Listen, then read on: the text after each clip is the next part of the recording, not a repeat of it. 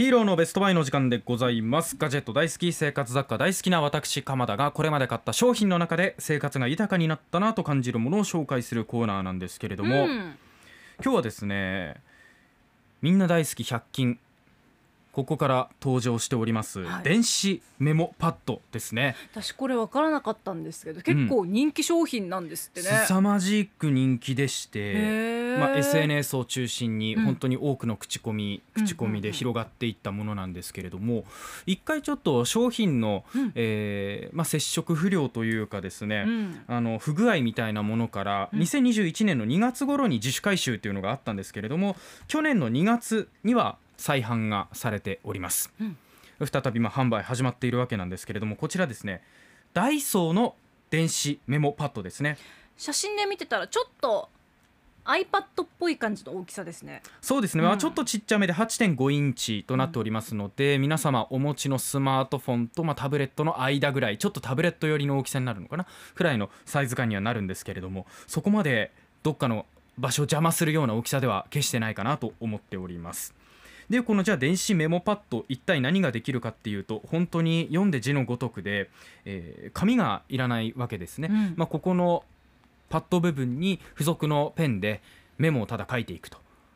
で別に何ページも用意されてるわけじゃないのでその8.5インチ決められた大きさの中で書いて、えーいっぱいになったら上にあるゴミ箱ボックスのボタンを押してポチッと押すとファッと消えるっていうただそれだけなんですよ、うん。だから何回書いて、えー消して何回も書いて消してみたいなそういうやり方をするものになるんですが例えばまあ電話番号メモしたりとかちょっとこう忘れたくないメモどうしても発生したメモを書いておくだとか、うん。っていうことで使っていらっしゃる方もいらっしゃいますしあとモバプリさんが以前これ使ってた時の話さっき聞きましたけどどういった状況でしたっけ？あの僕昔携帯ショップで働いてて、はい。僕が働き始めた時は、うん。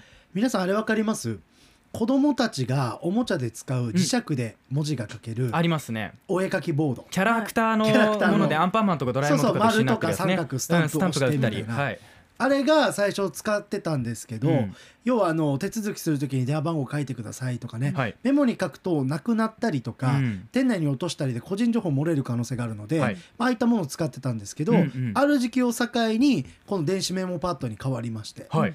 でこれであれば、まあ、もっとなんだろうなあの磁石のやつよりもね、うん。細かく、そうですね、うん、あのいろいろ書いてみることができるんですよ。ペン先が少しシャープになっていたりだとかってねね。工夫がありますからね、うん。でまあこれ出ている会社によってそのペン先の、えー細さであったりだとかっていうの変わってくるんですけれども今回紹介しているダイソーの電子メモパッドについてはですね筆圧を感知してくれるので、うん。ちょっと濃く書きたいなっていう時は、まあ、若干強めに書くとそのペン先から出てくる、まあ、太さですね。これが少し太くなったりだとか、うん。逆にまあちょっとシャープに書いていきたいなとか薄字にしたいなっていう時はまあその程度の力を入れていただければ、それだけの書き上がりになるっていう。そういう結構ですね、まあ、550円なんですけれども、はい。税込みで非常に優秀な商品となっております。紙を消費することなく手軽にメモを取ることができるというまあ便利アイテムなんですけれどもこれですね、えー先ほど言いましたように価格が550円税込み使用回数がおよそ5万回というふうに書かれております。こちらパッケージの裏に記載があるんですけれども、うん。まあ、ちょっと使用環境で異なったりはあるんですがおよそ5万回ですね。一回買ったらもうじゃあ大丈夫ですね。何回も買い替えるってものでもないっていう。と思います。うん。でこれ電池交換できるんですよね。うん。電子交換？電電池？あ電池電池はできますよ。はい。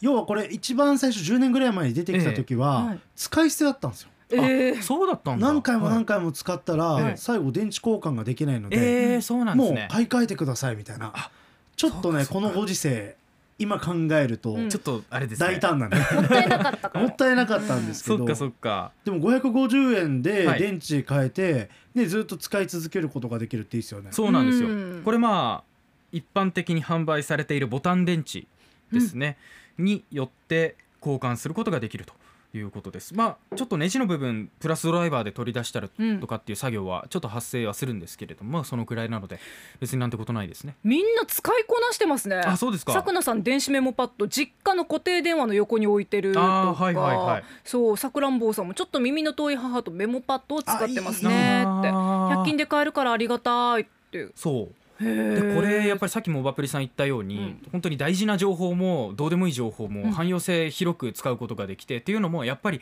クラウドに直接行ったりとかってそういう煩わしいものが一切ないので、はい。何かに消した後保存されていましたとかっていう心配が全くないんですよ、うん。もうだから消したら終わりなんで、うん。っていうそこのシンプルさがまた手頃かなと思っております、はい。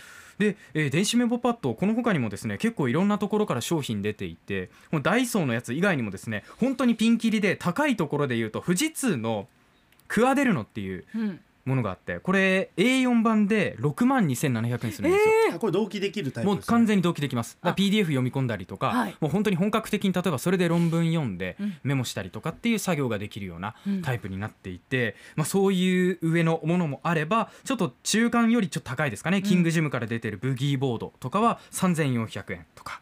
あとコクヨから出ているデジタルノート9980円とか、うん。まあやっぱりもう1000円超えてくるわけなんですよ。はい。うんうん。まあ、この辺りになってくるとやっぱり少しノート代わりに使うとか用途も変わってはくるんですけれども、ちょっとしたメモであったりだとかその程度だったら本当にダイソーの電子メモパッドは優秀だなというふうに思います、5万回使えておよそ5万回使えて筆圧感知もしてくれてペンもついてきて電池交換もできると。で、えー、と重さもね非常に軽いですのでそのあたりも本当に注目のポイントかなと思います。8.5インチ。皆さんぜひ検討してみてください。いいですね。うん、以上この時間はヒーローのベストバイお届けしました。アップのポッドキャストを最後までお聞きいただきありがとうございました。生放送は平日朝7時から FM921 AM738 RBC ハイラジオ。県外からはラジコですお楽しみください